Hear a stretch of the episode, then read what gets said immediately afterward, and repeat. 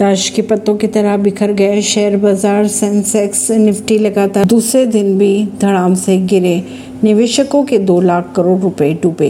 बाज़ार में चौतरफा बिकवाली आने से बीएससी सेंसेक्स पाँच सौ सत्तर दशमलव साठ अंक टूटकर छियासठ हज़ार दो सौ तीस दशमलव चौबीस अंक पर बंद हुआ। इसी तरह एन एस ई निफ्टी की अगर बात की जाए तो एक सौ उनसाठ दशमलव शून्य पाँच अंक लुढ़क कर उन्नीस हज़ार सात सौ बयालीस दशमलव पैंतीस अंक पर बंद हुआ। प्रवेशी नई दिल्ली से।